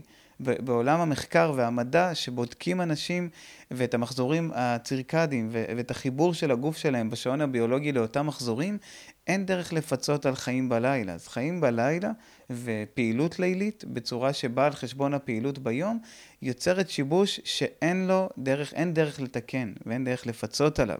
אז במובן המאוד פרקטי זה קודם כל מתי אני קם בבוקר, איך אני מסנכרן את החיים שלי עם המחזורים של הטבע, עם המחזורים של השמש, של הזריחה, של השקיעה. בגלל זה גם הפעילות הראשונה בבית הבריאות ברשימה זה לקום לפני הזריחה. זה לקום רגע לפני, להתעורר עם, ה, עם האור הראשון, להסתכל לשמש בעיניים אפילו, אם אני מסוגל לראות אותה במרחב שבה אני נמצא גיאוגרפית ושיש לי נגישות אליה, וגם אם לא, אז פשוט לתת לה לזרוח שאני נמצא בחוץ וסופג את האור שלה, גם אם זה בצורה עקיפה, אני חלק מהשלב הזה של ההתעוררות של היום, והגוף שלי מתחיל להתעורר ברגע שהשמש מתחילה לזרוח. זאת נקודת חיבור ראשונה במעלתה ברשימה, שעל בסיס הרגע הזה ביום, אני כבר יכול לעבור לשאר הרגעים. אז אני אשלים את הרגע הזה, ואז נעבור להמשך הרשימה. הפעילות בוקר שאני מגדיר כפעילות שהיא לא דווקא בבית הבריאות, היא רק מתורגלת בבית הבריאות, אבל היא אחת הנקודות המשמעותיות שאני גם ממליץ לאנשים לקחת לכל מקום שהם יהיו בו בהמשך, זה שהם קמים בבוקר, רואים את הזריחה, אז פיזיולוגית, מוחית, נוצרים כל מיני תהליכים של התעוררות, הסתנכרנות של השעונים הביולוגיים בכל אחד מהתאים, דרך אגב, בגוף, ואז המערכות החיסוניות, מערכות העיכול, מערכות האנרגיה, בלוטת יותר את הכליה, הכל מסתנכרן עם השעון של הטבע. אבל אז קורה דבר נוסף שהוא מבחינתי ההשלמה לחלק הפיזיולוגי, וזה החלק של ההקשבה בזמן הזריחה למקומות היותר עמוקים שהם מעבר לגוף, שהם אולי אפילו לא עמוקים, הם פשוט מעבר לגוף, הם זה... המקומות הנשמתיים. כי זה הזמן זה... ביממה שאתה אתה קם בבוקר, אתה עובר מגלי חלימה, המוח שלך עובר ממצב של חלימה שאתה בתוך התת מודע שלך, גלי תטא, אתה עולה לאט לאט לגלי אלפא. ואתה קם בבוקר, אתה עדיין באלפא בואכה בטא. בדיוק. בואכה בטא זה, זה גלים של, של תפקוד רגיל יומיומי, טקטוק, אז אתה כבר, אתה עדיין בגלים, אתה עדיין בהשריה של הלילה, אתה עדיין בחיבור לעומקים עמוקים יותר בתוכך. בדיוק, אתה עדיין לפני שהמוח הופך להיות במקום ההישרדותי ובמקום היצירתי ובמקום הפעלתני, אתה עדיין מחובר לרבדים מאוד עמוקים רגשית כן. ומאוד עמוקים רוחנית, ולגלים שבאמת המוח, שהוא שרוי בהם, אז זה שלבים שהם יותר קרובים לחלימה ויותר קרובים לתת מודע, כן. וזה בעצם, אתה, אני מאוד מודה לך על, על התוספת הזאת, זה, הדלת עדיין פתוחה. כן. לתת מודע שלנו. כן. וברגעים האלו, כשאנחנו קמים בבוקר, והדבר הראשון שאנחנו עושים זה אולי לפתוח מחשב, וואטסאפ, מייל, אנחנו מיד עוברים לשלב ההישרדותי. אנחנו מיד... כן? אז, אז הכן הוא פשוט להתבונן בטבע, אני מאוד מעריך את הטבע כמורה. שאם זה לא בתוכי, אז זה מחוץ לי, ואני מתבונן בכל האלמנטים האלו שהם בונים את העולם, ובעצם בונים את התפאורה של החיים, שמשקפים לי מי אני ביחס אליהם. לדוגמה, אני מסתכל על השמש, אז אני דרך השמש נותן לה להיספג או להתחבר אל החלקים הלא מודעים שלי, ונותן לה פתח להיכנס ולחדור אליהם. שמה זה בעצם אומר? מה השמש משקפת לי? אור, חום, צמיחה, צמחים, פרחים, לבלוב, שגשוג, הבשלה. השמש היא בעצם המקור לכל סוכר בכל צמח, לכל סוכר בכל פרי. השמש היא המקור לכל חלק שאנחנו רואים בעולם שמאפשר חיים. וכשאני מתבונן בשמש, אז צד אחד הוא פיזיולוגי, בסדר, קרינה, UVB, UVA, חודרות אל תוך המוח שלי, חודרות אל תוך הגוף שלי, מעודדות ייצור של ויטמין D, פותחות כל מיני חלקים שמסתנכרנים עם השעון הביולוגי, אבל כשאני מסתכל מהשמש מהצד השני, אני רואה בה את האור שאני רוצה להיות בעולם. אני בעצם חש את השמש כמו שאני מתבונן בגוף ובתאים שלי, אני מתבונן בשמש כאילו איתה בגוף שלי. כאילו היא חלק בלתי נפרד ממי שאני, אבל המילה כאילו היא לא נכונה, כי השמש היא חלק ממני. ואני באיזשהו אופן גם אולי חלק ממנה, וכשאני נותן לשמש לשקף לי מי אני, אני יכול להחדיר לתת מודע שלי, לחלקים שבעצם מעצבים את האישיות ואת האמונה ואת הריפוי שבגוף שלי, כחלק מאנרגיה שמהדהדת בדומה לשמש. אני בעצם בוחר דרך ההתבוננות בשמש, ממקום שפתוח לב, פתוח תודעה ופתוח בתת מודע, לתת לאור שלה להיספג בי. וכשאני נותן לאור של השמש להיספג בי מעבר לאור שנספג במוח ובגוף, אני הופך להיות שמש. אולי לשנייה, אולי לדקה. אני בדרך כלל, אה, דיברנו על זה לפני שהתחלנו את ההקלטה, שאני גם פוגש אנשים במים בזריחה. אז אם אני פוגש את השמש במים או על היבשה, ואני נותן לה להחדיר את האור שלה לתוך החלקים האלו ש, שהם בונים אותי כבן אדם, שהוא בן אדם שלם ולא רק גוף בשר ודם, אני הופך לרגע או שניים להיות השמש. להיות השמש במים, להיות השמש על האדמה. זה נותן כל כך הרבה ביטחון, זה נותן כל כך הרבה השראה שמשם כל המשך היום הוא פשוט המשך של ההשראה שקיבלתי מהאור הראשון של היום. וזה בעיניי להיות בן אדם שלוקח אחריות, כי אני כבר מבין שאני אחראי לאור שלי. והרגע הזה שאני פתוח תודעה ופתוח uh, לב, ובאמת נותן לאור הזה להיספג בי, אני מרגיש שאני שמש, מה יכול להיות יותר גדול ועוצמתי מזה? אני חייב לחזק את הדברים שלך. לפני איזה שבוע וחצי, כזה יצאתי, אני כל בוקר כזה טובל במים, עושה את הטקס בוקר שלי, מסתכל על הטבע, אחד לאחד מה שאתה אומר. ככל שזה יותר מוקדם זה יותר כיף, כי גם המים קרירים יותר, אני אוהב שמים ממש קרים, אבל עדיין אין לי את האמבטיית קרח שלי. אה, ואני מסתכל במראה ואני רואה שיש לי פס, פס שיזוף פה, באיפה שהתחתונים שלי, איפה שבגיל ים. אז uh, התחלתי להשתזף פה במרפסת, בעירום, לחשוף את הגוף שלי לשמש. לקחתי את זה גם ממתן חכים, מי שעושה את זה עכשיו הרבה, זה שהתארחת אצלו בפודקאסט. אה, אה, ואני חייב להגיד לך שבשבוע האחרון כל יום אני יושב איזה עשר דקות, עשרים דקות, רבע שעה בשמש. אה, טיפה בשלב היותר מאוחר שיותר חמה, אני גם עושה, היום נגיד עשיתי את זה ממש עם הזריחה. ואתה מדבר עכשיו ואני פשוט מרגיש את האנרגיה הזאת. זה פשוט נותן כל כך הרבה לגוף, זה כל כך כל כך כל כך בריא. לחשוף את הגוף לשמש, את כל האיברים, גם במיוחד האיברים שבדרך כלל לא מקבלים שמש, זה, זה, זה מחזק את כל הגוף. אז uh, בהחלט, מעולה. תודה על השיתוף, עכשיו תיקח את המשפט האחרון שלך, זה מרגיש כל כך טוב ובריא להיחשף לשמש, תחשוב כמה זה בריא להיחשף לאור. תחשוב כמה זה בריא לחשוף בעירום את עצמנו לאור. כן. זה משהו שהוא לדעתי חלק מאוד משמעותי מההתפתחות שלנו. על, על, על הדימוי הרוחני של זה. על הדימוי הרוחני של זה, אבל זה לאו דווקא דימוי רוחני, השמש בפיזי. להיות כמו שאני, חשוף. חשוף ו- ו- ופתוח לתת לאור להיספג בי. וזאת העבודה שאני עושה עם השמש, זה שאני פוגש אותה, אני לא סופג את האיכויות המרפאות גוף, המייצרות אנרגיה של שלווה ושל כימיה טובה במוח שלי. אני פוגש את האור שבה. אני היום שמש היא לא שמש במובן המחמם, או המובן החומרי, כן. הגופני בלבד. השמש היא האור שמקיים פה את העולם. השמש היא הדבר הכי קרוב לדבר שהרבה מכנים בדת, אלוהים. Mm-hmm. היא מחיה פה את הכל, היא האור שמקיים פה את הכל. היא בוראת את העולם הזה בהמון בחינות, היא מאפשרת לו להתקיים ולהתבטא. וכשאני נותן לאור הזה, שאפשר לקרוא לזה דימוי רוחני, או לאור הזה של השמש, לחדור את המקום, להיות חשוף אליו ולתת לו את המקום לגעת בי, זה יכול להפוך אדם מחסר אונים לאדם שמבין מהו ואיזה עוצמה יש בו. וזה משהו שהוא כל כך קריטי בתהליכים של אנשים שהלכו לאיבוד ונפלו ונסחפו אחרי המחלות ואחרי התפיסות השגויות. והלא מסונכרנות עם הטבע של עצמם. כן. אז זאת הנקודת פתיחה בעיניי, שאיתה גם בבית הבריאות וגם בכל בית בריאות אחר בעולם שאנשים נמצאים, אני חושב שיש לה מקום עצום בתהליך שבו האדם מתחיל את היום עם האור שלו, חווה את האור, חווה את העוצמה של השמש שבתוכו, ואז הוא יכול להמשיך במובן היותר פרקטי, לממש עוד ועוד חלקים של התחברות לטבע והתחברות לבריאות ויצירה של בריאות. מעולה. אז אה, אם תרצה נמשיך מאותה נקודת זמן והלאה, או שתרצה רשימה, להתמקד... רשימה, אה, אני רוצה רשימה. רשימת, איזה תנאים אה, תומכי קדימה. ריפוי. אז יש לנו מצוין. אמונה, בוקר, עוד כל הדברים שדיברנו. אז כן. שמש זה הראשון ברשימה, אבל לא רק לגוף, גם לנשמה. כן. גם לרוח. זה לא רק להיספג, להיות בשמש כי זה השעון הביולוגי והריפוי של הגוף, זה גם כי זה מאפשר איזושהי רפואה הרבה יותר עמוקה כן. של היזכרות באור שלי, של קליטת האנרגיה המאוד עדינה הזאת של כן.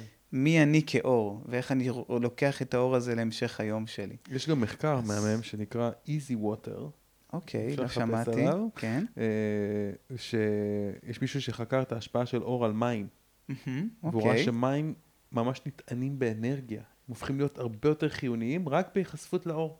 מרתק, מה- זה מטעין מהמם. את התאים שלנו באנרגיה. אוקיי? יש אנשים פרנים, עוד מעט אה, יתארח פה ב- בפודקאסט אה, מישהו שחי את דרך הפרנה, שהוא חי בעיקר על אנרגיית חיים. אני חושב שזה חלק גדול ממה שמכניס לו אנרגיה לגוף, שזה הנושא הזה Hmm. של כאילו, התאים שהגוף שלנו יודע להתאם באנרגיה רק מאור. מדהים, בהחלט אה, משהו שאני חש על גופי, ואני בטוח. שכל אדם שיתחבר לפרנה הזאת, לשמש, לצ'י, לחיים, יוכל לחוות את זה גם על גופו. יאללה, סעיף הבא ברשימה, אלירן. הסעיף הבא זה להיות בתנועה, זה להיות בתנועה כל הזמן. אה, אני חושב שהצגת את זה קודם בצורה פלאית, שהמחזור, הכדור, העולם, תמיד בתנועה. עכשיו, אם אנחנו רוצים להיות חלק מהעולם, חלק מהטבע, חלק מה, מה, מהרפואה של הגוף שלנו, אנחנו צריכים להיות בתנועה. אז יש תנועות רגשיות, ויש תנועות רוחניות, ויש תנועה של הקשבה לשמש, ופשוט לשבת או לעמוד בזריחה פתוח לב ופתוח תודעה. אבל יש גם תנועה פיזית ברמה של הגוף. הגוף, בשביל לייצר ריפוי, צריך לשנע חומרים כל הזמן. חומר שמגיע לכל אחד מהתאים, זה בדיוק ההקשבה למה התאים צריכים. התאים צריכים לספוג ולשחרר. התאים סופגים ומשחררים. זאת המחזוריות הקיומית של כל תא בגוף האדם. ספיגה ושחרור, ספיגה ושחרור. אם אנחנו פוגעים בתנועה הזאת, אנחנו פוגעים בתהליך הקיום. אם אנחנו פוגעים בה יותר מדי זמן, אנחנו מייצרים קטיעות, מייצרים קצרים ומייצרים מחלות. אם אנחנו קוטעים אותה מדי, אנחנו גם מתים. משבץ מוחי, מהתקף מאירוע לבבי או מסיבות אחרות. על כן התנועה היא החלק המרכזי הבא ברשימה, זה להיות בתנועה פיזית. תנועה שהיא עדינה, מגמישה, מותחת, מייצרת השפעה על בלוטות וחלקים מסוימים בגוף, וגם תנועה שנועדנו לעשות, ללכת על שתי רגליים, אולי קצת לרוץ, אולי קצת לשחות, אולי לרקוד, אולי לקפוץ, תנועה שמחוללת חיים. תנועה שמחוללת טלטלה מסוימת בגוף שלנו, שאותה טלטלה מייצרת פשוט זרימת אנרגיה מדהימה. זה כמו גשם, זה כמו שפתאום הגשם יוצר איזה נחל, זה ליצור תנועה שהיא לא רק טיפות מאוד עדינות, כמו יוגה, כמו אולי צ'יקון, כמו דברים שעובדים באנרגיות מאוד נפלאות ומדהימות, שהן גם חלק בלתי נפרד מהתוכנית שלנו, אלא גם תנועות שהן יותר ריקוד, יותר פשן, יותר תנועה שהיא מייצרת איזושהי טלטלה, שאנחנו מרגישים את הגוף נע בעוצמה, והעוצמה הזאת מייצרת גם עוצמה בזרימה של החיים בין התאים, בתוך התאים עצמם, ובין התאים אחד לאחר, ובכך בעצם מאפשרים תקשורת ותנועה שמגיעה ממקום למקום בגוף שלנו, שמצליח לייצר איזשהו אלמנט של ריפוי. אז את התנועה הזאת, בשביל להגיד, לסכם את זה במובן הפרקטי, כל אחד צריך לקחת לכיוונים שאליו הוא מתחבר, שהוא מרגיש שהם הנכונים לו ביותר בתקופה הנוכחית של חייו. אם החיבור הוא רגשי, זה מייצר לתנועה הזאת משהו שהוא לא מאולץ ולא הופך להיות כפוי, או משהו שהופך להיות משהו שאנחנו עושים רק בשביל להיות יותר בריאים, אלא זה משהו שאנחנו גם נהנים. בגלל זה מאוד חשוב לי כשאני מדבר על תנועה, זה שאנשים יצליחו ליהנות מהתנועה. שהתנועה תהפוך דווקא להיות, כמו שדיברנו קודם, שזה שלב ילדי ושלב שאדם מתבגר או לוקח אחריות, דווקא בתנועה אני רוצה שאנשים יחזרו להיות יותר ילדים. דווקא בתנועה אני רוצה שאנשים יחזרו להיות יותר חופשיים, פחות כל מיני רעיונות מה מותר ומה אסור, או מה הבוגרים עושים ומה פחות, אלא יחזרו רגע ליהנות מחדווה של תנועת חיים שהם משחקים ו- וקופצים ו- ו- וחיים את, ה- את הגוף הזה במלוא מובן המילה, ומשתמשים בו בגמישות המקסימלית, כדי לייצר את התנועה הזאת של החיים מעבר למה שאנחנו רואים בחוץ, אלא בפנים. כי כשאנחנו זזים חיצונית, התנועה שבגוף מתעצמת. והתנועה הזאת מאפשרת שחרור הרבה יותר מדויק של רעלים, של חומרים מיותרים, של תאים פגומים, של פסולת שכבר אין לה שימוש, ומהצד השני התנועה הזאת גם מעוררת אני ככה חש את זה בגוף שלי, אני מרגיש שהתנועה מעוררת פשוט מסיבה בגוף שלי, שכל התאים משתתפים בה וחוגגים את, את החיים, חוגגים את הבריאות, וזה מעורר בהם את הרצון להכניס וליצור עוד מזה ועוד מזה, וזה מייצר תאים חדשים שהם בעצם נוצרים מתוך אנרגיה של חגיגה ומתוך אנרגיה של בריאות. אז ריקוד, הליכה, אה, ריצה, שחייה. יוג... ספורט, משחקים, ספורט, יוגה. ספורט משחקי שכל אחד ואיך שהוא מתחבר אליו, בדרך שהוא מפעיל את הגוף. ואם יש מגבלות או עודף משקל או קשיים, שתהיה רק הליכה, ותהיה הליכה אולי קצת יותר מהירה או הליכה יותר איטית. אולי בהתחלה זה יהיו פעולות רק בישיבה, שיש אנשים שאני גם פוגש שלא יכולים לזוז מעבר מלשבת ולהזיז את הידיים או להזיז את הרגליים בתנוחות שכאלו, כי הם לא יכולים לשבת על מזרן, או קשה להם מאוד ללכת על שתי רגליים בגלל עודף משקל או מגבלות או מחלות אחרות. על כן כל סוג של תנועה שמכניסה את הגוף לתוך האלמנט של זרימה יותר טובה. כל בוקר. ש... כל בוקר. כי תחשוב על זה, כשאנחנו מתחילים את היום, אנחנו מעבירים מסר לגוף. איך אנחנו, איך אנחנו רוצים לשתף איתו פעולה. כן. זה בעצם, המסר הראשון הוא אני רוצה להיות בתדר או בהוויה של אור. והמסר הבא זה אני רוצה להיות בתדר של תנועה. אני רוצה לנוע איתך למרחקים, אני רוצה להיות אחד איתך, אנחנו רוצים להיעזר בך כדי לנוע, ואנחנו רוצים לעזור לך לנוע בצורה טובה יותר. כי בעצם כל המערכת יחסים הזאת עם הגוף, אתה נתת קודם את הדוגמה אה, שמאוד אהבתי, על, המר, על, על זוגות שהולכים ל retreat, שלומדים להקשיב אחד לשנייה, אה, להבין יותר טוב אחד את השנייה. אז גם ב retreat היומיומי הזה שלנו עם הגוף, זה ללמוד להקשיב לו.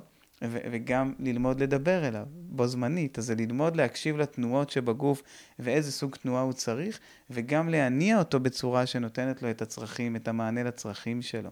אז אם אנחנו מרגישים שתנועה כמו ריצה נותנת לנו את הביטוי האנרגטי הכי גבוה והגוף מתעורר לחיים וחש חיות וחיוניות, אז לרוץ.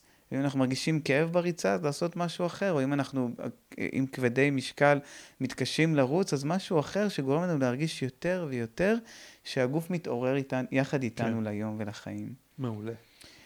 מעולה. אני עושה את זה, אתה מדבר, ואני חושב על אוקיי. האימוני כוח, כסח שאני עושה פעמיים בשבוע, לפעמים שלוש פעמים בשבוע, לפעמים אני מפספס איזה פעם אחת בשבוע.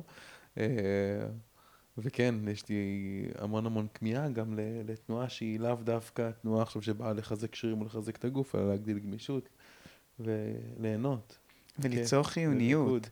תחשוב על זה רגע, תנועה של כוח היא מאוד, היא כן היא עובדת עם הגוף, כי היא עוזרת לגוף להתפתח, היא עוזרת לגוף לבנות מסת שריר, כן. היא עוזרת לגוף להגדיל את, את הצפיפות בעצמות, נכון. את המסת העצם.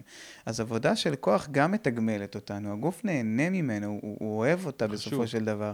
היא גורמת לנו לתחושה מאוד טובה כן, של עוצמה, של כוח. אם לא נעשה את זה, אז השרירים שלנו נחלשים, העצמות נחלשות כל בדיוק. שנה, אם, אלא אם כן אנחנו מכניסים את הגוף למצב קיצון. וכשזה קורה, הגוף נחלש והוא הוא, הוא, הוא משדר לנו מסר שמוריד מאיתנו את המוטיבציה למאמץ. הוא כאילו כל הזמן שומר אותנו בהישרדות מאוד מאוד ראשונית, כי כשאתה נורא חלש, אין עצם, אין שריר, הגוף גורם לנו להרגיש חלשים. כשאנחנו מרגישים חלשים גופנית, זה גם מחליש אותנו רוחנית, מחליש אותנו כן, נפשית, בטח. גורם לנו לתחושה של חוסר אונים, בצור, או של מגבלה מאוד משמעותית. אז יש גם מקום לאימוני כוח קשוחים. לחלוטין יש, כל עוד עושים אותם בהקשבה ולא כן. פוצעים.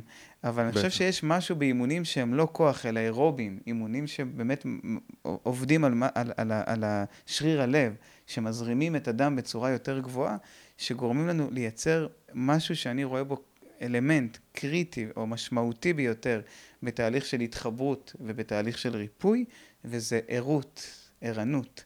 התנועה האירובית המשחקית מחייבת ערנות שיא.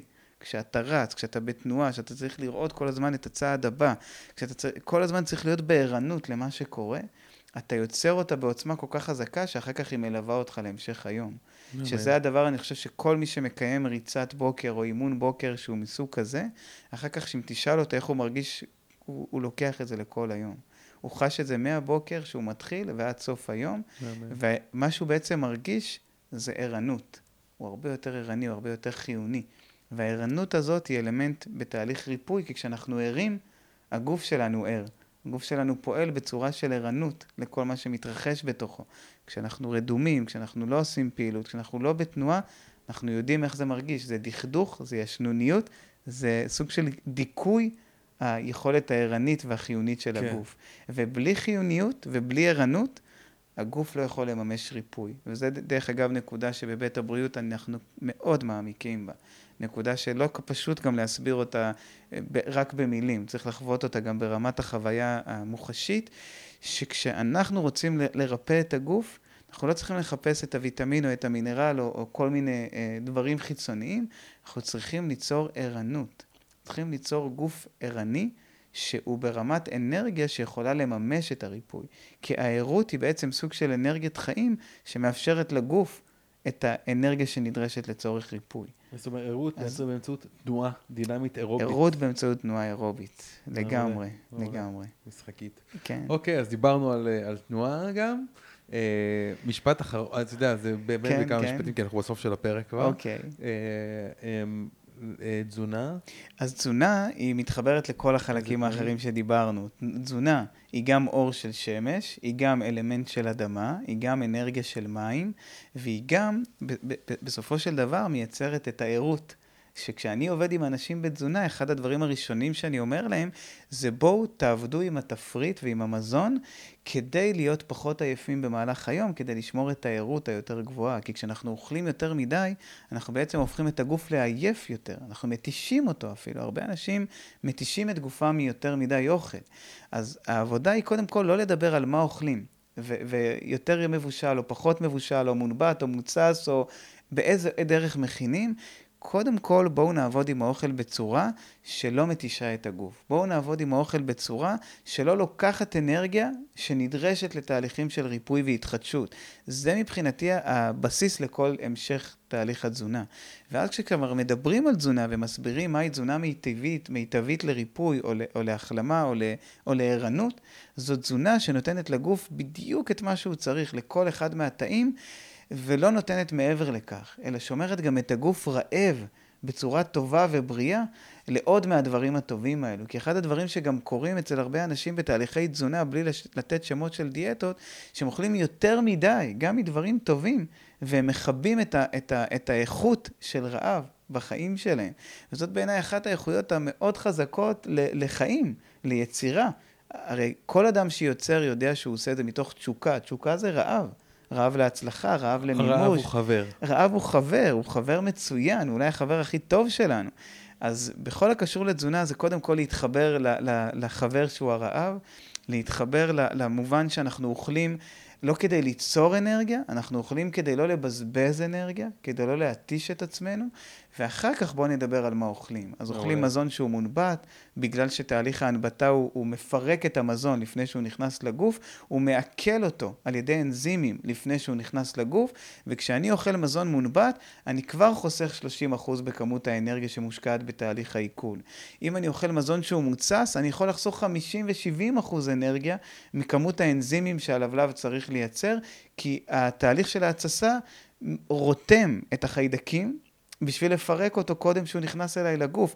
החיידקים לא גורמים לעיבוד של ויטמינים, של מינרלים או של חומרים חיוניים, ההפך הוא הנכון, החיידקים בתהליך הפירוק לוקחים רק את האנרגיה, את הפחמימות, את הסיבים, שאנחנו בכלל לא יכולים לעכל במזון, ודרך הפירוק שלהם יוצרים עולם ומלואו של עושר רב יותר של ויטמינים, נוגדי חמצון וחומרי תזונה מעולים. אז בבית הבריאות לדוגמה אוכלים מזון מונבט בכל ארוחה, אוכלים מזון מוצס בכל ארוחה, כי אנחנו בעצם רוצים לחסוך אנרגיה ממערכות העיכול, מהלבלב, מהבלוטות ששותפות לתהליך, כדי לספוג כמה שיותר ולתת לגוף כמה שיותר אנרגיה חופשית מעיכול למה שאנחנו באמת רוצים לעשות בחיים. תנועה, חשיבה, מדיטציה, רוח, מה שבא לנו. אז זה נגיד אלמנטים מאוד משמעותיים בתזונה. ועוד אלמנט שדיברנו עליו קודם ברעב, זה לרווח בין הארוחות. זה לא לאכול ארוחה כל כמה שעות, לעיתים קרובות מדי, בכמויות גדולות מדי, אלא לאכול פעם ביום, פעמיים ביום. מי שרוצה גם בימים הראשונים, בדרך כלל אוכל שלוש פעמים ביום, אבל צם מהערב עד הבוקר, לפחות 16 שעות אם לא יותר. צום לסירוגין. צום כזה לסירוגין, כדי לתת הרבה זמן מנוחה לעיכול, שהגוף יכול לסיים ולספוג, לשחרר את הפסולת ולהגיע מוכן לקראת יום חדש. מעולה, אני חושב שיש לנו אחלה מרשמים ותנאים לריפוי.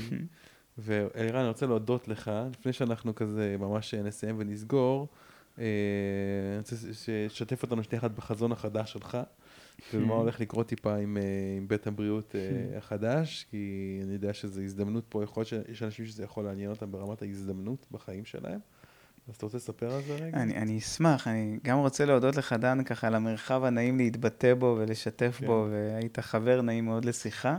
ואני גם אשמח לשתף את כל מי שהגיע איתנו עד הלום על החזון הארוך טווח על בית הבריאות העתידי, שזה משהו שמאוד פועם ומרגש אותי, וגם נותן לי את האנרגיית חיים שלי לקום כל בוקר מחדש ו- ולעשות כמיטב יכולתי ל- לרפא וליצור בריאות וערנות בתוכי, כדי שתהיה לי אנרגיה מאוד גבוהה ו- ו- וגדולה, כדי לחלום וליצור הלכה למעשה את בית הבריאות העתידי. בית הבריאות העתידי זה מרחב שאני כרגע...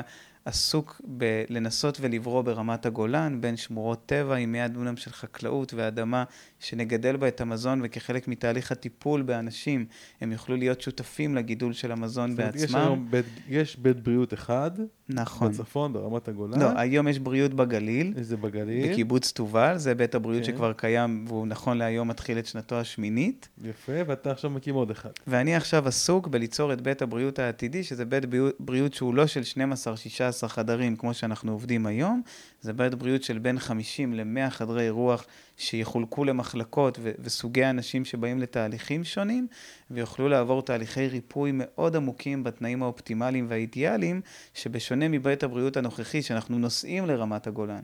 כדי לספוג ולקבל את האיכויות שיש שם, האנשים יוכלו פשוט להתעורר לתוך הדבר הזה כבר מתוך הבית הבריאות החדש, שזה אלמנטים של מים, רחצה במים טבעיים, נחלים, מים קרים בחורף, אדמה, חקלאות, צמחים, מרחב עם אוויר נפלא, עם נופים נהדרים. אז הבית בריאות העתידי אמור להיות ממש מרכז ליבה של גם מרחב מארח לתהליכים של ריפוי כמו שקיים היום, אבל פשוט בסדרי גודל אחרים, אה, וגם מרכז אה, של לימודים, של הכשרה, של מטפלים, של רופאים, שהיום פונים אלינו כל הזמן, שרוצים לבוא לעשות סטאז' או ללמוד או לעבור חוויה של איך אנשים נרפאים ממחלות שרופא לא, לא יודע או לא עוסק בכך. במהלך הכשרתו, במהלך מקצועו, אה, ואין לנו היום את התנאים לתת לכל האנשים שרוצים להגיע, להגיע, לאנשי מקצוע, להתארח, לעשות סטאז', ללמוד מאיתנו. אז בית הבריאות העתידי אמור גם לאפשר אירוח מאוד מדויק ומקצועי לאנשים לרפא את עצמם, וגם לאנשי מקצוע שיכולים לבוא וללמוד, ובעצם אני קורא לזה ליבה של בית הבריאות, כי... כל הרעיון של בית הבריאות זה להיות כמו שמש, ששולחת את האור שלה לכל מקום בעולם.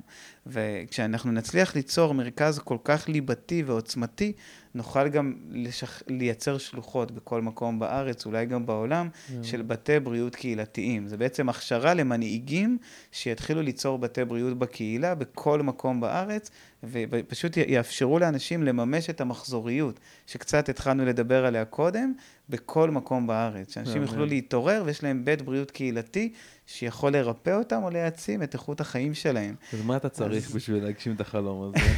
קודם כל אני צריך שיתוף פעולה מהרשויות והגורמים הבירוקרטיים והמנהלתיים, כן. והם משתפים פעולה פשוט בקצב שלהם, כן. ואני מכבד את זה כמו שזה, אבל מה שאני צריך שהוא יותר, אה, לאו דווקא קשור לרשויות, זה אנשים שרוצים גם. אנשים שרוצים להיות אדם. חלק מהשמש, הם רוצים להיות חלק מהכוח הבית בריאותי הזה שמפיץ בריאות ומתמסר להביא מעצמנו את המקסימום שאנחנו יכולים למען אנשים אחרים. אז אני מחפש אנשים שרוצים להיות בשביל אחרים, אבל אני חייב להגיד את זה בצורה מאוד ברורה, שכבר הם מרגישים שיש להם מספיק שמש משל עצמם. שהם מרגישים שיש להם מספיק אור, שהם צריכים לעצמם ויודעים למלא אותו בכוחות עצמם, ושכל מה שהם רוצים זה פשוט לקום, להביא את האור הזה למען אנשים ושזה, אחרים. שזה, שזה העבודה זה, שלהם, זאת תהיה המקצוע שלהם. שזה יהיה אחת מ... אולי המהות של חייהם, אולי אחת מהסוגי משמעות הכי גדולה ועמוקה בחייהם. משהו שהם קמים בבוקר והם רוצים לעשות אותו ימים ושעות מרובות, אז אני היום בעצם מתחיל לחפש כבר את הכוח אדם העתידי, שיכול להצטרף כבר לבית הבריאות הקיים, להכיר את האיכויות שלו, ללמוד ולחוות, וכבר עם רגל אחת בבית הבריאות העתידי צריכים להיות אנשים שמחפשים ממש להשקיע את חייהם ולעשות טוב. יש להם את הכישורים, אבל בעיקר יש להם את הליבה, את הליבה המאוד עמוקה, שהם כבר עברו תהליך של התבגרות מספיק משמעותית, והם רוצים... להביא את הדבר הזה לידי ביטוי בחיים שלהם, בעוצמה הכי גדולה שיש. Mm-hmm. אז אני צריך את האנרגיה הזאת של אנשים שהם קרני שמש עוצמתיות שרוצות להיות חלק מהדבר העצום הזה. מעולה. אז, אה, אז אני אשים פה קישור בתיאור של הפרק לאתר שלך. משם אפשר ליצור כן, קשר? כן, כן, כן, לחלוטין. אנחנו נפ... ניתן להם את האפשרות לקרוא על כל המשרות שאנחנו מחפשים, שיוכלו לראות מה יכול לעניין אותם או להתחבר אליהם, ופשוט... Uh, לראות אם זה מתחבר להם ורצוי להם בחיים. יש פה הזדמנות מדהימה. כן, לגמרי. לי, דרך אגב, זאת הזדמנות אדירה לפגוש אנשים כאלו ולשתף איתם פעולה. למעשה, גם בית הבריאות הנוכחי, צריך להגיד, הוא שיתוף פעולה בין, עשר, בין קרוב ל-20 אנשי צוות, mm-hmm. שעובדים ביחד כדי לממש את התוצאות האלו אצל אנשים. אז גם מי שצריך כבר היום בית בריאות, טוב שידע שקיים. אה, ושיוכל להכיר ולזכות בנתינה הזאת וההתמסרות הזאת של כל כך הרבה אנשים. אלירן, תודה רבה. תודה רבה לך. ומקווה שנתרמתם, אם אהבתם את הפרק, שתפו. אה, אם היה קטעים חזקים משמעותיים שאהבתם, אז אני אשמח שתספרו לי על זה, אפילו לאלירן. אני אשמח מאוד. אה, שמחנו וניפגש שבוע הבא, כמו כל יום חמישי. אוהב אתכם המון, אוהבים אתכם המון, להתראות. זהו, עד לכאן הפרק של היום. אם אהבתם את הפרק, אל תשכחו לדרג את הפודקאסט ב iTunes, Spotify, Google Podcast, SoundCloud, YouTube או בכל פלטפורמה אחרת שדרכה אתם מאזינים לנו כרגע. תוכלו למצוא באתר הפודקאסט selfheal.co.il קו נטוי פודקאסט את כל הכישורים הרלוונטיים לפרק הזה. שם גם תוכלו להירשם לפודקאסט ואנחנו נשלח לכם תזכורת בכל פעם שאנחנו מעלים פרק חדש. נרשמים באתר selfheal.co.il.